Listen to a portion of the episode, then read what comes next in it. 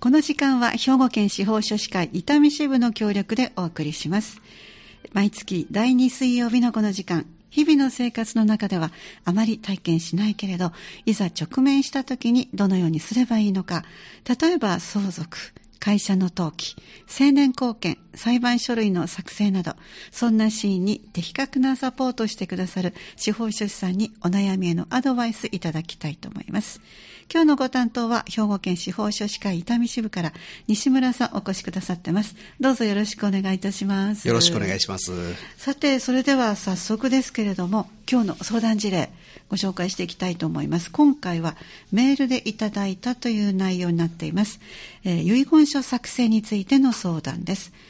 最近就活のこと、えっ、ー、と、終わる活動と書きますね。こちらの就活のことが気になり、遺言書を書こうかと思っています。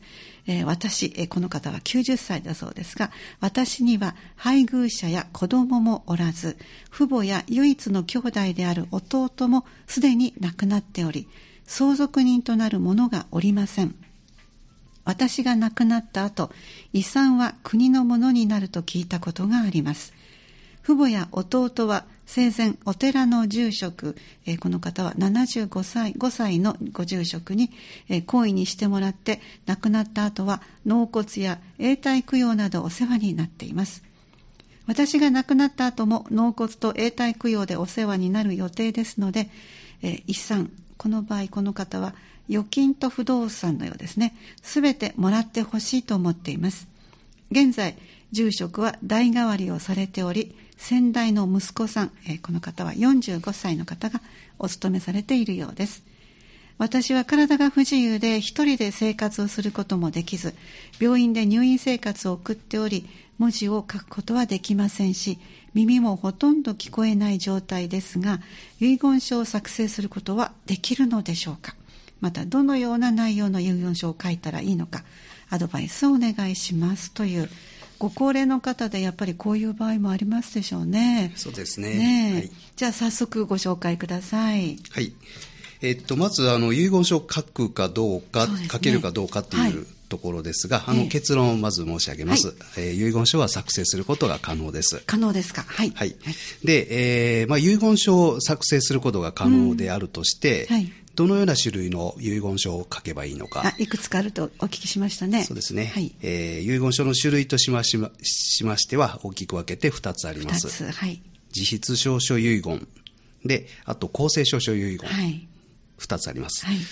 で、えー、まずですね、それぞれあの特徴を、えーね、お伝えさせていただきたいと思います。はい、まず、あの、自筆証書遺言ですけども、えー、まあ、財産以外は、すべて自筆で書かなければいけない。はい。まあ、あの、昔は財産も含めて自筆で書かなければいけないということ例えば家とか不動産なんかも何丁目何番地っていうのを1の1の1ではダメなんですよね。そうですね。まあ、あの、1号とかきちんと。具体的にこう特定できる程度には書かなければいけないですし、あの、すべてその手書きで書かなければ、作成しなければいけないっていうところが、はい。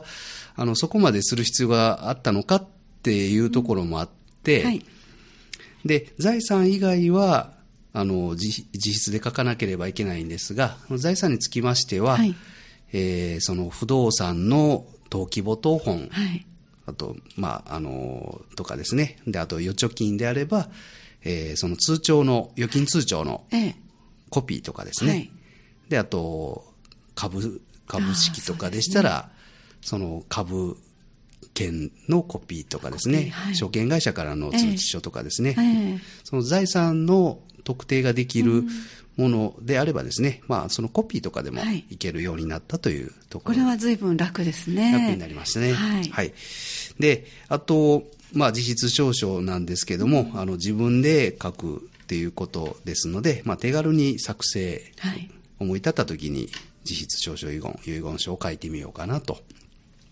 えー、いつでも書くことができますし、はい、えー、費用も特にかかるようなものではありません。はい、で、えー、ただですね、あの、自分で書いたものを本当にそれが、うん、えー、正しいものか、はい、民法という法律に、えー、遺言書の作成に関して細かなルールがありましたね。ありまして、で、そのルールにのっとって遺言書が作成されているかどうか、この形式がですね、えーちゃんと整っているかどうかっていうことの担保が、はい。えーされませんので、後々お亡くなりになった後に、相続人等の、えー関係者がですね、家庭裁判所において、その本当に様式に問題がないかどうかチェックをしてもらう必要があります。これ、兼任手続きと言います。一手間かかりますね。はい。はい。亡くなった後にすぐに遺言書の、えー中身を、えー実現することが、えーまずワンクッションはい必要となりますね。はい。で、あと、えーまあ、自筆で書いたものということですので、本人さんしか知らないものなんですが、後々それが、えー第三者、まあ、他の相続人からですね、えー発見をされて、自分に都合の悪いような遺言書であった場合ですね、えーこれをまあ書き換えたりとかされる可能性っていうのもありまして、うんはい。まあ、偽造や変造の恐れっていうのもありますので、まあ、相続人間で、これが本当に、えー本人さん、親が書いたものかどうか、うん。で、その書いた当時、えー判断能力があったかどうかですね。あはい。あの、そういったところでいろいろと、あの、問題、裁判になりやすいのが、この実質証書遺言ですね。はい。まあ、手軽にかけて費用もかかからない分、ええー亡くなった後に家庭裁判所での兼任手続きが必要であったり、で、えーと裁判のリスクが高かったりとかですね。っていうのが、まあ、実質証書遺言の特徴ですね。はい。で、あと、その、兼任の手続きが必要だっていうことなんですが、これもあの、最近、えー今年の7月1日からですね、はい。えー法務局で実質証書の遺言を保管してもらった場合、あ、はい。ご紹介ありましたね。で、えーっと、この、えーラジオでですね、何度かお伝えさせていただいたはことがあるかと思うんですが、はいえー法務局で保管をしてもらったときは、えーその兼任の手続きはい。っていうのが、あの、不要なんですが、ただその、じゃあ、今度、遺言書実現、な中身を実現するためには、あの法務局からその遺言書を今度取り、取り寄せをしないといけないんですが、はい。その時に戸籍とかいろいろなものを揃えていかないといけないので、結局やっぱり、あの、亡くなった遺言者の方がお亡くなりになった後の、その遺言の実現のためには、何らかこう、面倒な手続きっていうのが。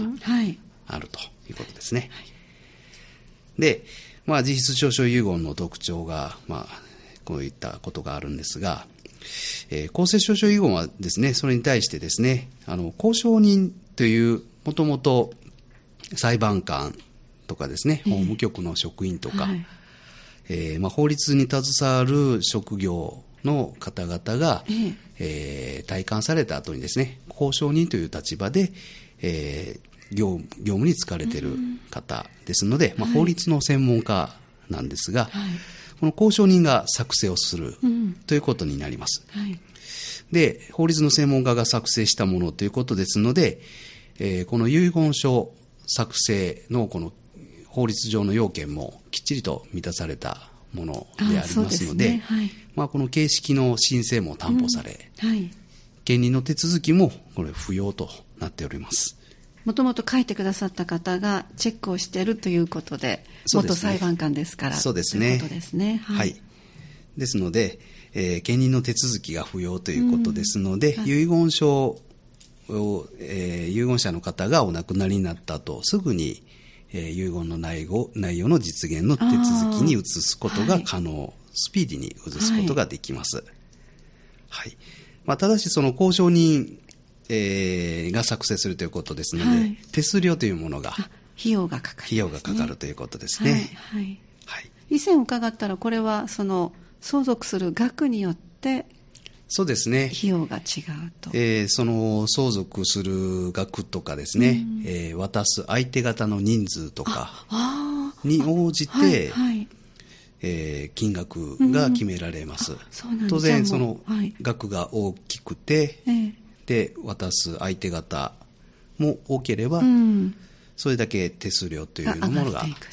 加算されていくということになりますね。はい、なんかちょっとここでは一概にはお伝えできないということになりますそうですね。まあ5万円ぐらいから、っていう感じですかね。大体そのぐらいからと思っておけばよろしいですか。ね。はい、あとはもう金額に応じて、えー、多額の財産をお持ちの方でしたら、はい、そうもうちょっとかかる時もありますので。桁が変わっていきますか。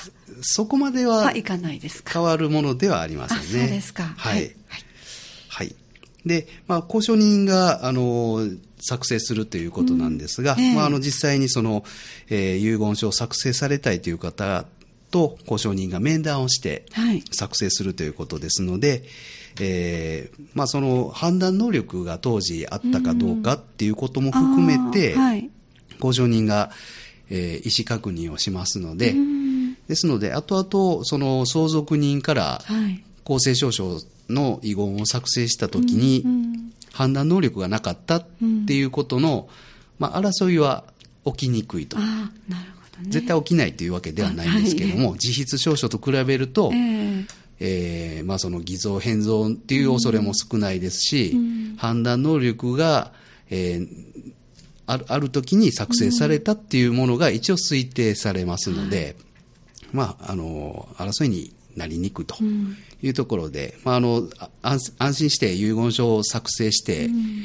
えー、きっちりと効力のあるものを残すためには、うんやはりその公正証書遺言がおすすめかなと思います。えーうん、ということは残された人の信頼性が高いっていうのは、まあ、交渉人の方に少し費用はかかるけれども書いていただいた方が信頼性はもう高いということは間違いなさそうですね。そういうことですね、はい、法律の専門家が作成したものと、ねえー、えー、一般の方が作成されたものどちらが信頼性が高いのかと考えれば、えーはい、あの言う必要もないかとは思うんですが、すね。はい、あので、今回ですね、まあ、あの、実質証書と公正証書、一般的に公正証書遺言の方が、まあ、信頼性は高いものなので、うん、多少お金がかかっても作成した方がいいっていうのが、はいまあ、あの、お勧めしてい。る方法なんですが、はいまあ、本件においてですね、えー、ご相談事例で、えー、あの、体が不自由で、うん、まあ、文字を書くことができないっ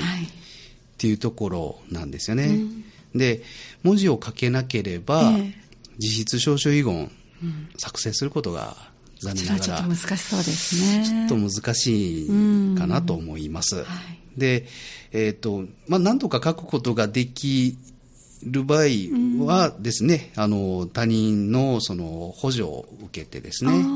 じゃあ、こう、筆を持っている力がちょっと弱い場合は、ちょっとサポートしていただきながらの実質というのは可能性はあるわけですか？そうですね。添えてで、まあ、補助を受けてですね、はい、えー、なんとかその自筆で遺言の内容を作成することが可能であれば、自筆証書遺言は可能なんですが、はい、今回のご相談事例では、文字を書くことが難しいと。うん、そうでしたね。で、まあ、文字を書くことができないですし、耳耳もちょっと聞こえにくい。まあ、耳も聞こえにくいっていうことは、まあ、事実証書の作成ができないこととは関係ないんですが、はいはい、まあ、あの、後々こういったところを相続人が、うんえー、その作成された遺言書を無効にするための、まあ、理由としてですね、はい、えー、後からこうつついてくる場合とかいうのも考えられますんでね、まあ、あの公正証書遺言で作成しておけばですね、はい、あの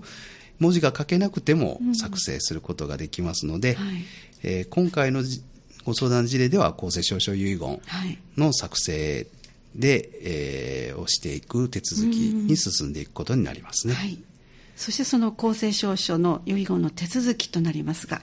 はい。えーと、公正証書遺言の手続きですが、まあ、あの交渉人が、えー、作成するということなんですが、えー、えー、じゃあ、どこで作成をするのかっていうところですね。えーえー、2つパターンがあります。はい、えー、交渉人が、えー、在籍しております交渉役場という、はい、えー、そういう場所が伺いますね。ありますね。はい。えーまあ、兵庫県、まあ、ここからでしたら、えー、えー、三宮の方にある交渉役場とか、はい、であと伊丹にも交渉役場、あまあ、その他、えー、兵庫県内にも交渉役場が、うん、えー、点在してるんですけども、はい、交渉役場に直接行って、えー公正証書を作成してもらうはい。パターンと、で、あと、交渉人が、えー出張をしてですね、はい。まあ、自宅とか、えー病院とかにですね、えー来てもらって、で、そこで公正証書、遺言を作成してもらう。まあ、どちらでもいいんですけども、まあ、当然出張してもらいますと、出張費用が。かかります。これ、高額ですか？えーっとね、これはですね、まあ、1万あ円程度ぐらいの金額ですね。あとは、まあはい、交通費の実費分が加算されるだけなので、はい。まあ、その金額で、えー交渉役場に行ってはい。帰ってくることを考えれば、ええ。まあ、出張してもらうのも結構便利かなと思いますね。で、あの、今回ですね、えっ、と、病院で入院生活をご,、ご相談者の方、送られているということですので、まあ、病院に出張していただく。とい。う方向になるかと思いますね。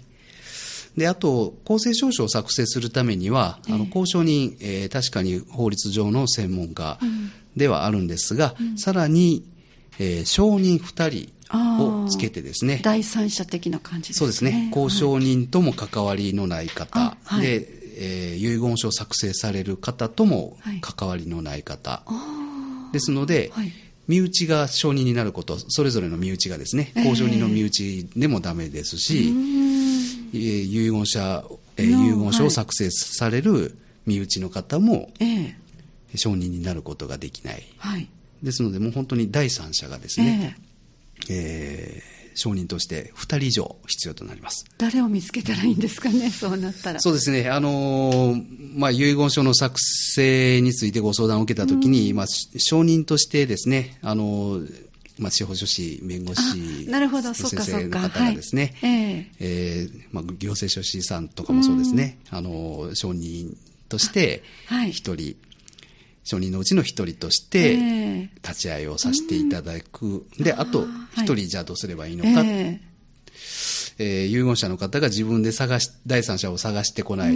友達とかですね、知り合いの方、ご近所さんとかはい。を探して、えー来るということも、もし可能であればいいんですけれども、ええ。そこまでしなくてでですね、はい。あの、交渉人が、あの、もともと裁判官をされてた時のええ書記官の人とかを連れてきたりとか、あ、はい。はい。それは、あの、第三者ですのでね、身内ではないので。身内ではありませんのでね。ええはい。ですので、そういう方を交渉人の方に手配をお願いするっていうのも、えええー一つですね。まあ、これの方が楽といえば楽そうですねはいで、この承認の出頭、えー立ち会いをしてもらうためにも、まええた、あ、費用が。これ費用がかかるそうんですよ。ですね。はい。これも大体1万円ぐらあい。お一人。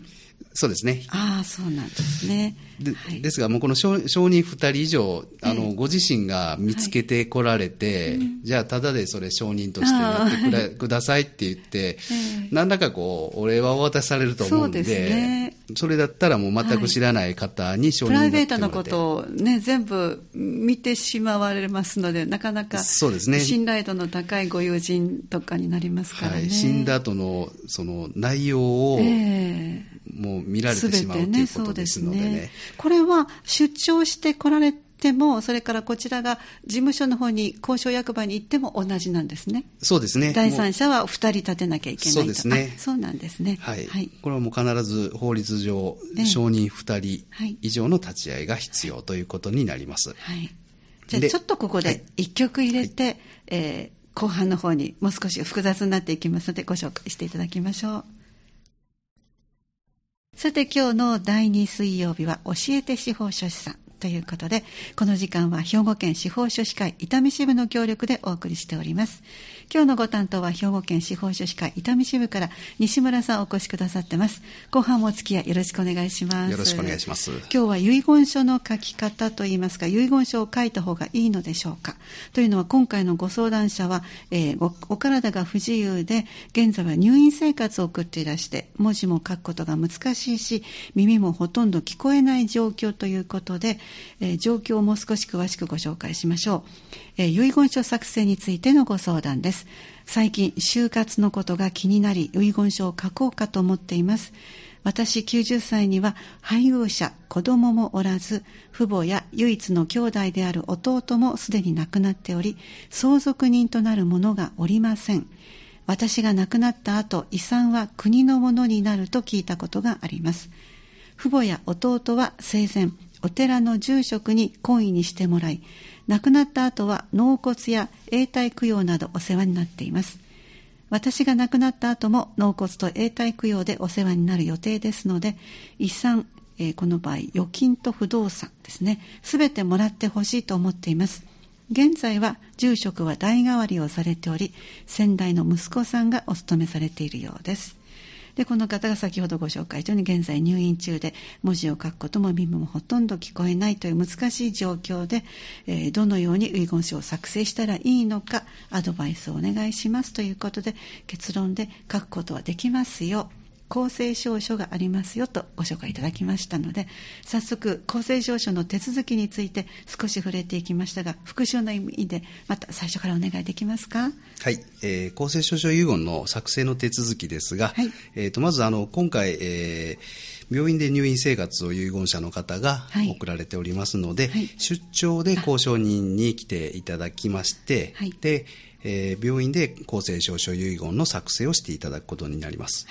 で、公正証書遺言の作成のためには、うん、えー、承認2人以上の立ち会いが必要となります。はい、で、えー、その公正証書遺言の、あの、内容ですけどもね、あの、えっ、ー、と、まあ、すべての財産をですね、えー、まあ、お世話になったお寺の住職さん、はい、まあ、70、今現在75歳の住職さんですけども、えーと、その住職住職さんも今、代替わりされているということで聞かれているようですね。はい、で、えー、当時の、えー、先代の住職さんに、うん、えー、まあ、財産全部を譲り渡したいというふうに、はい、まあえー、遺言者の方、お考えのようですので、はい、えっ、と、その、えー、公正証書遺言を作成するためには、その財産とか、その額ですね、えーまあ、預金と不動産をお持ちということですので、はい、えー、預金通帳、まあ、通帳記入をしていただいた上で、はい、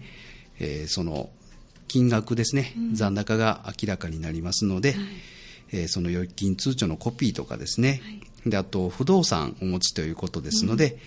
不動産の登記事項証明書ですね、はい、これ法務局で誰でも取ることができる証明書になってまして、えー、所有者がどなたであるのかとかですね、うん、権利関係が詳しく、はい、えー、書かれた証明書になってます。はい、で、その不動産の評価額が、えー、いくらなのか分かるための書類として、固定資産税の納税通知書とかですね、評価額、不動産の評価額書いております。うん、あの、固定資産税の納税額について、でえー、納税通知書が送られてきていますけれども、その固定資産税の納税額を計算するためには、不動産の評価額を市が、えー、算定しておりますので、はい、評価額も載っております。うん、で、これら預貯金の残高、不動産の、えー、評価額をもとに、えーまあ、これらを金額を総額いくらなのかっていうのを計算しまして、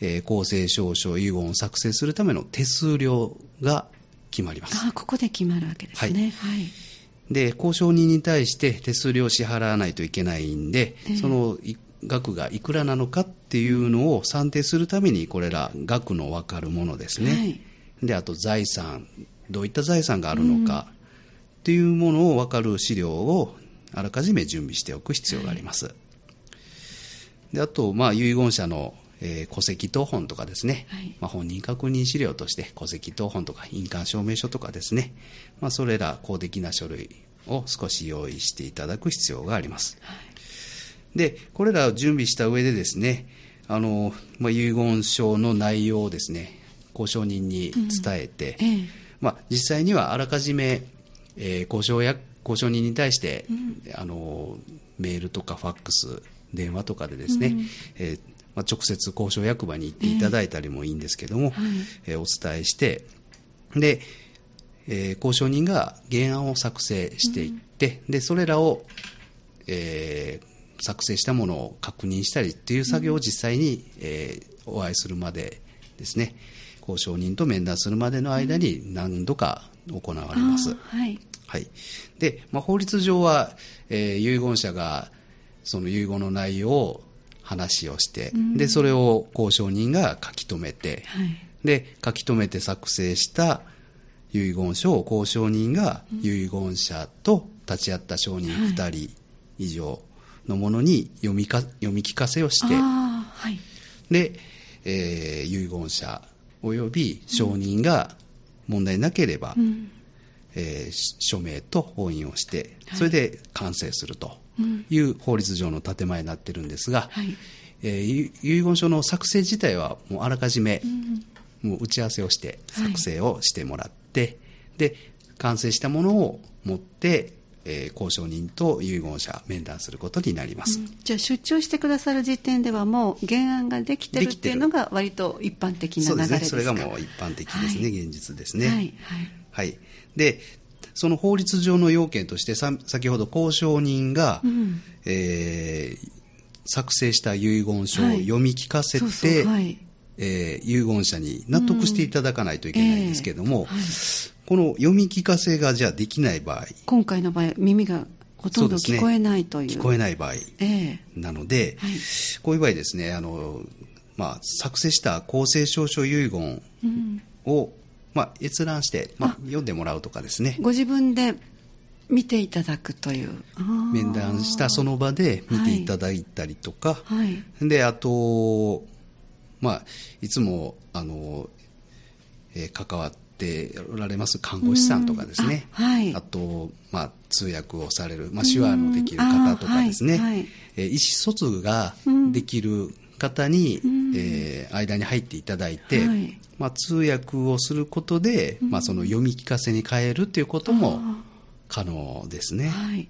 はい、今回、まあ、耳もほとんど聞こえない状況、まあ、聞こえない状況がね、どこまでなのかっていうこともあるので、ですね。まあ、閲覧まで必要なのか、まあ、通訳までつ必要なのかっていうのは、うん。はい。まあ、それは、えー実際、交渉人がですね、どこまで必要かを判断判断して、えーまあ、読み聞かせに変えることができる手続きっていうのを行われることになりますね。はいで、あと、そうですね、あの、最初、じゃあその遺言書の内容を確認していただいて、えーその、まあ、な確確認をするときに、えー最後、署名と押印をするんですけども、署名ができない場合ですね。そうですね。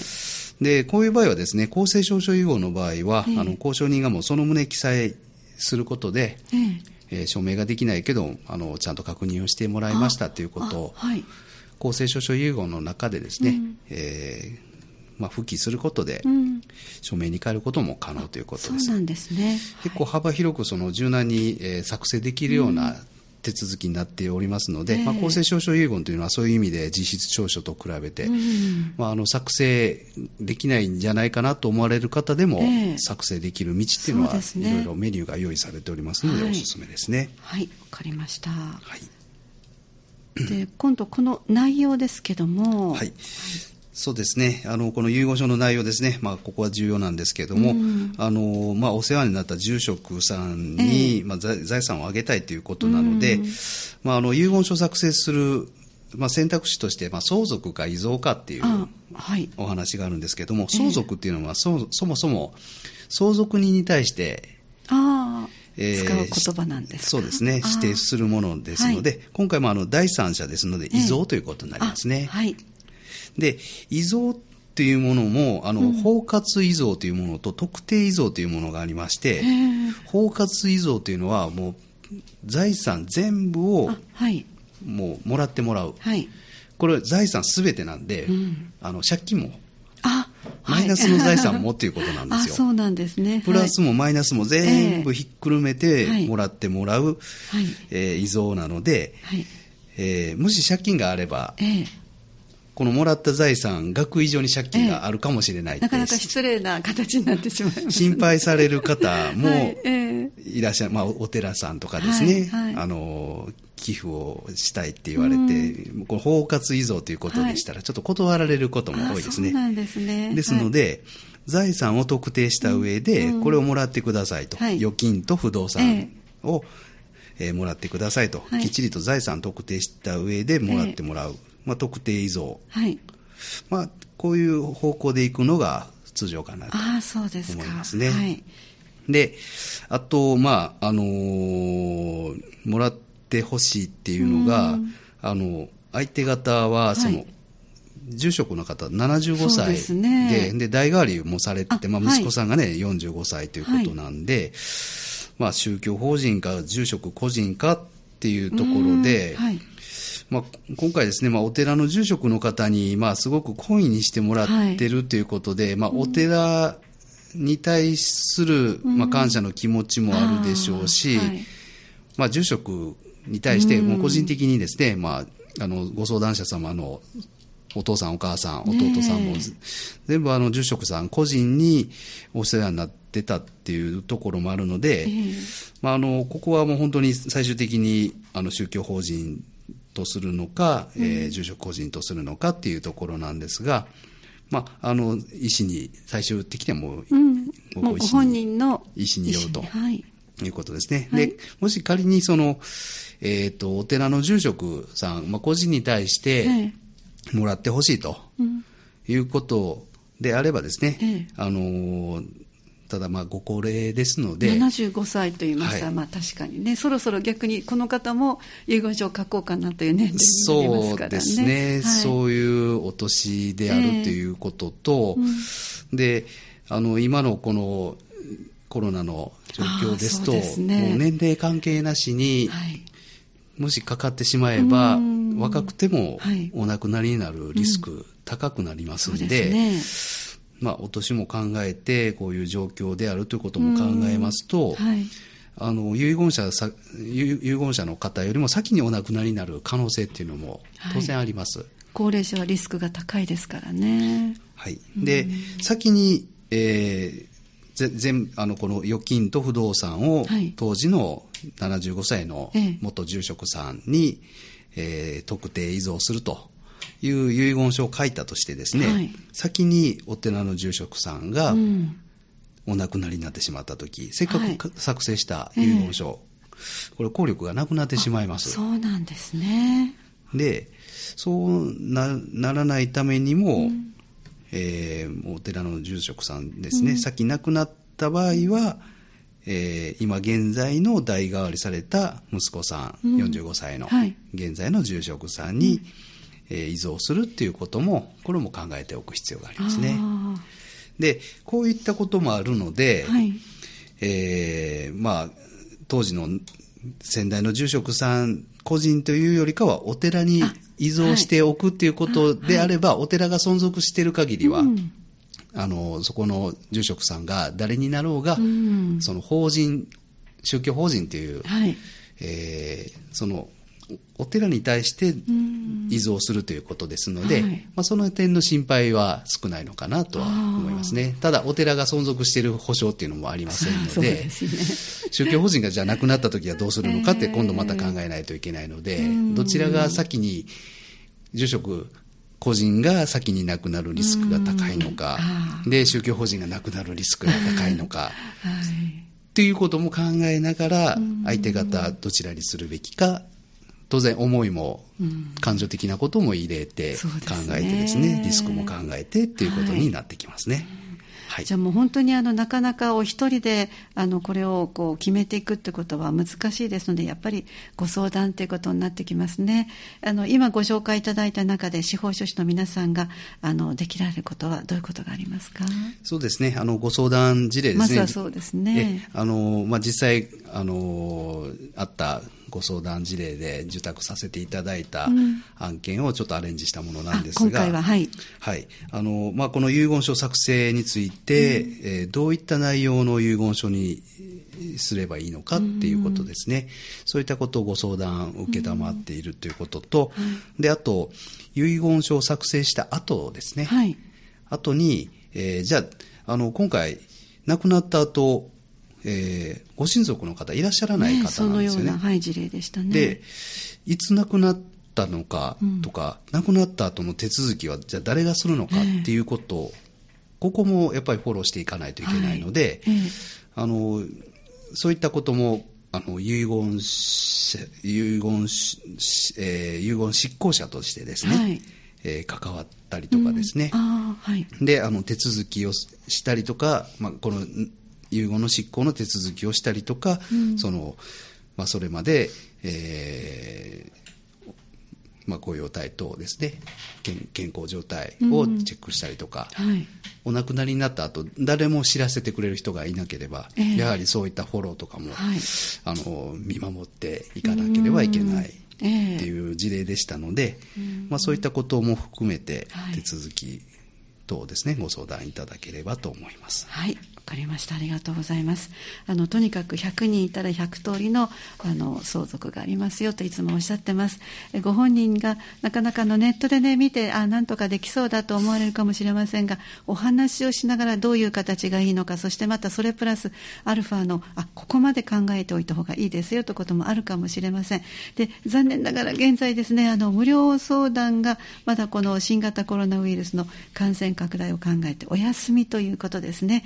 でですからお問い合わせ兵庫県司法書士会総合相談センターまでお電話なさってください。電話番号です。